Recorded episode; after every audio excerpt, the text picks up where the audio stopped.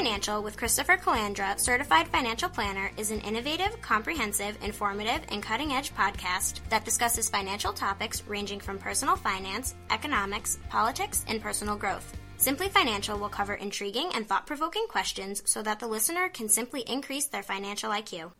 I am your host, Christopher Calandra. This is the Simply Financial podcast, and this is episode number 49 of season number two. So, I came across some research recently about College 529 savings plans reaching some all time highs. So, I want to talk about some good news related to College 529 savings plans. I want to discuss and review their benefits and features. And then, lastly, I want to cover some bad news regarding college funding. So, the good news get things off on a good foot. The research I read indicated that total investments in 529 plans reached an all time high. Uh, we now have $328.9 billion in total assets in 529 plans. We have 13.6 million accounts, and the average account size has risen to $24,153,000 as of the first half of 2018. And what we see year after year is Americans embracing 529 plans as they try and help their children and grandchildren save for and fund college. And another piece of good news, and I've talked about this on previous episodes this year, the new tax law that came into effect on January 1st, 2018, expanded the tax free usage of the money. So as of January 1st, 2018, you're allowed up to $10,000 of tax free withdrawals to fund private school tuition, including from elementary school all the way through high school. This is something that lots of families will use to their advantage if they are interested in sending their son or daughters to private school. So let's talk a little bit about the benefits and features of 529 plans. To begin with, there's a tremendous federal tax advantage.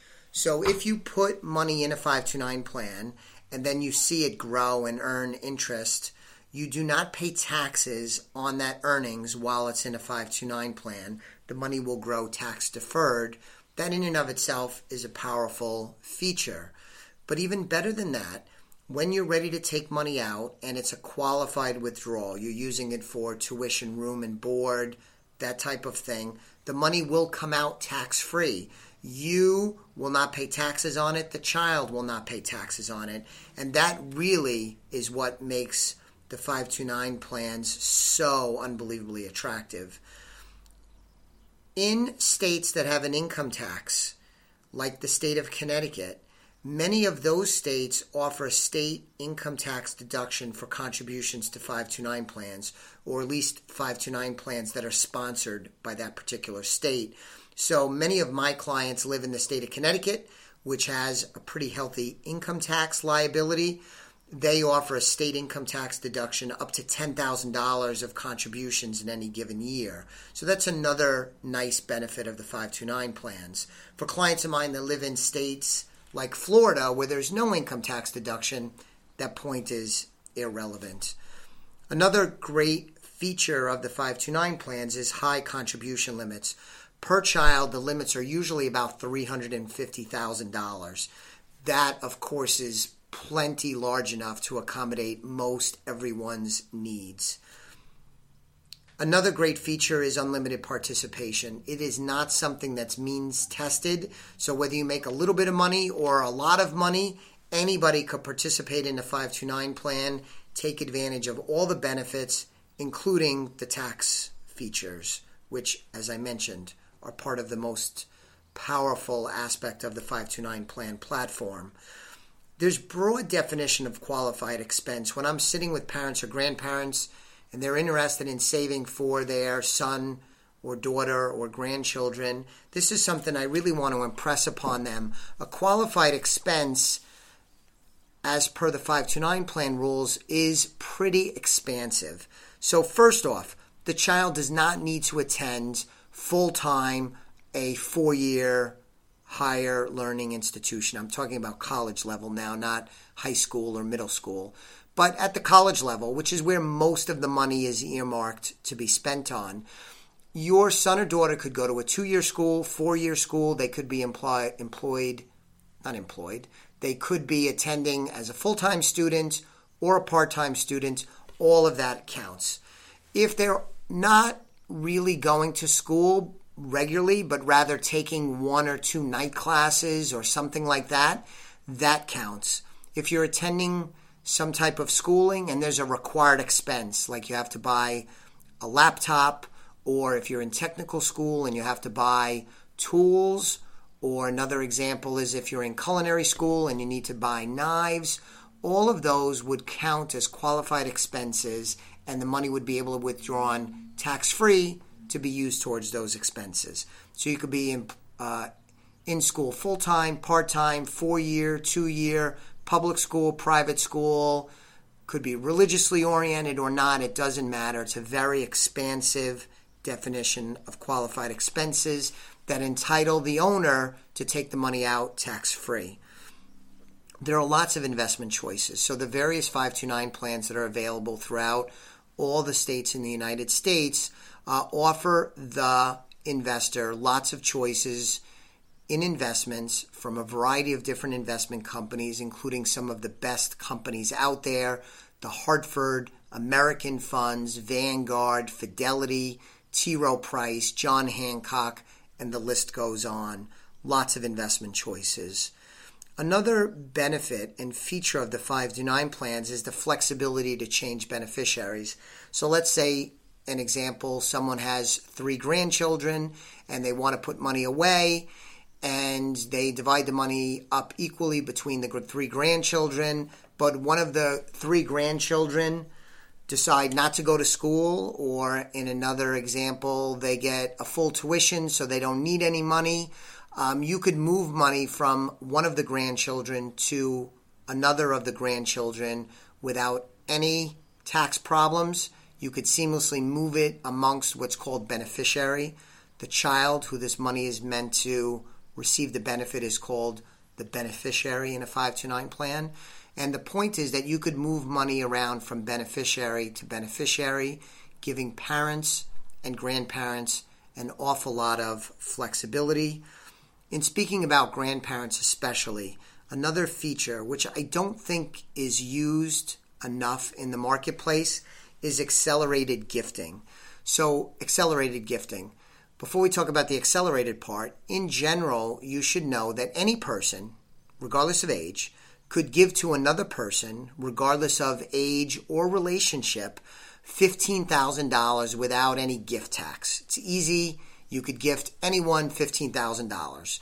And if it's a married couple and they wanted to give money to, say, their son, um, the male father could give 15000 the mother could give $15000 for a total of 30000 so that's just normal gifting. In the accelerated gifting you could put five years worth of that $15000 in a 529 plan for a grandchild and do that without any gift tax, without any complications.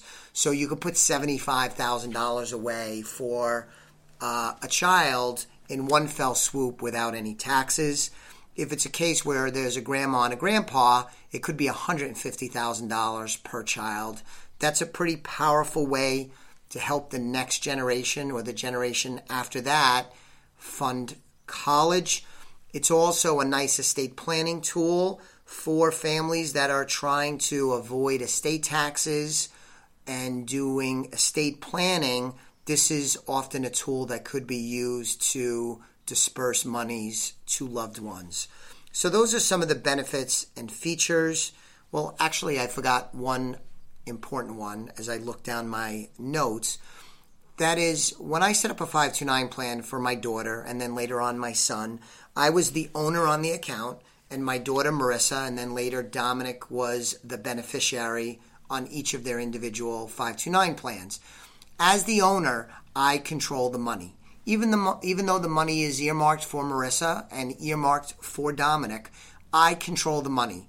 I decide how much money comes out, when it comes out. I control the money.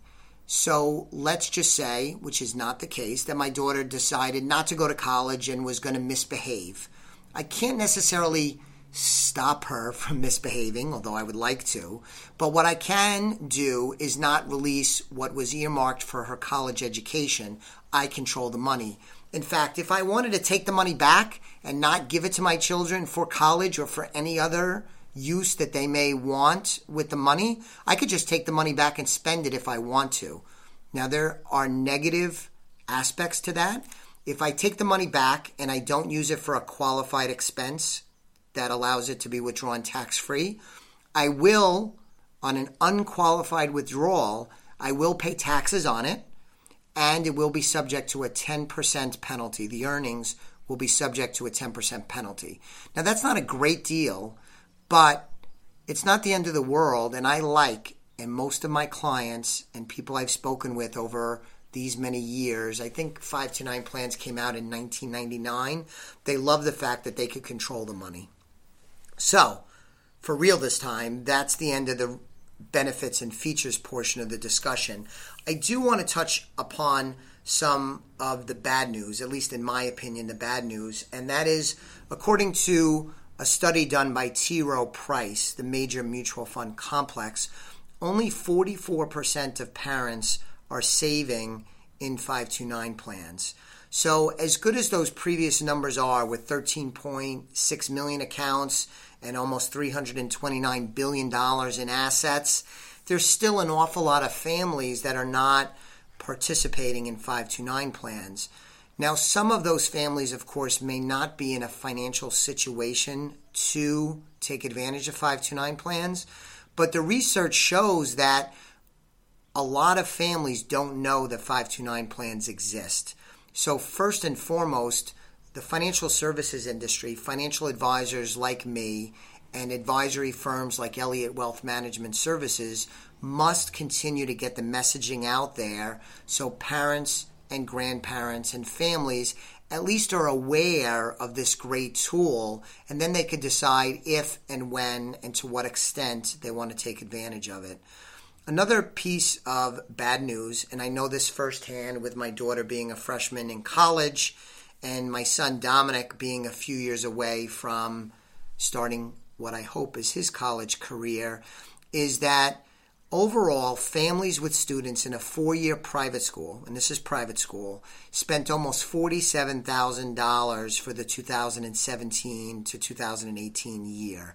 That's an awful lot of money. That's a big, big number.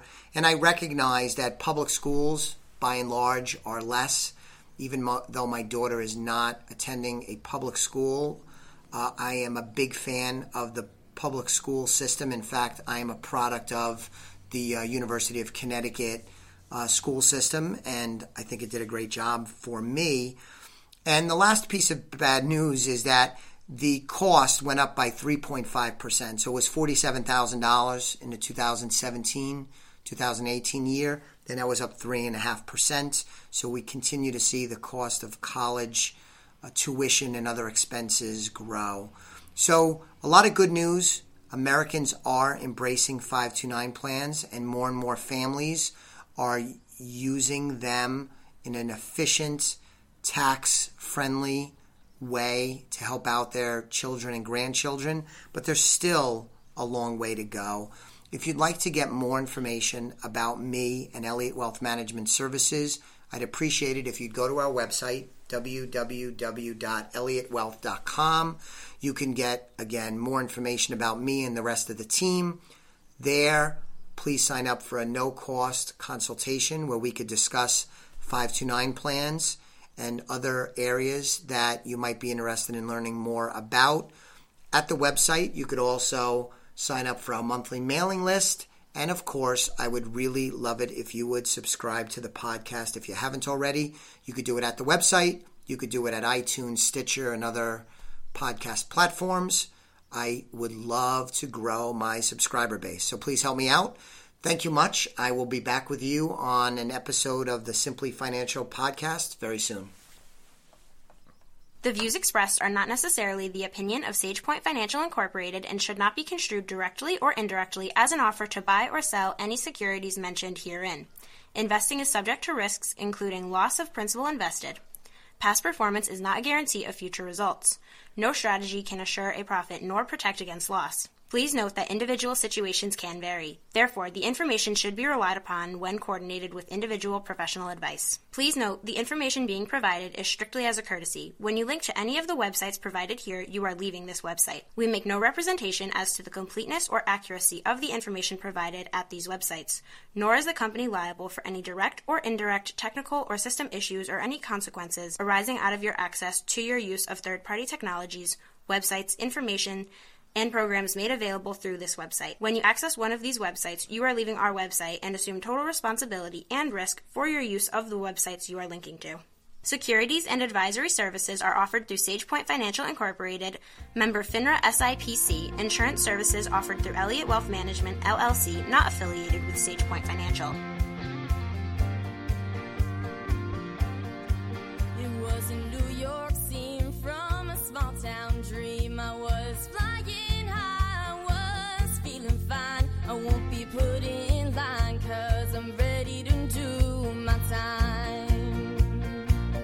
Simply Financial is part of the Exvadio Podcast Network. You can find Exvadio podcasts at exvadio.com slash podcast, the Apple Podcasts app, iTunes Store, iHeartRadio app, Spotify, Stitcher, and wherever you find podcasts. So join us and stay informed and entertained.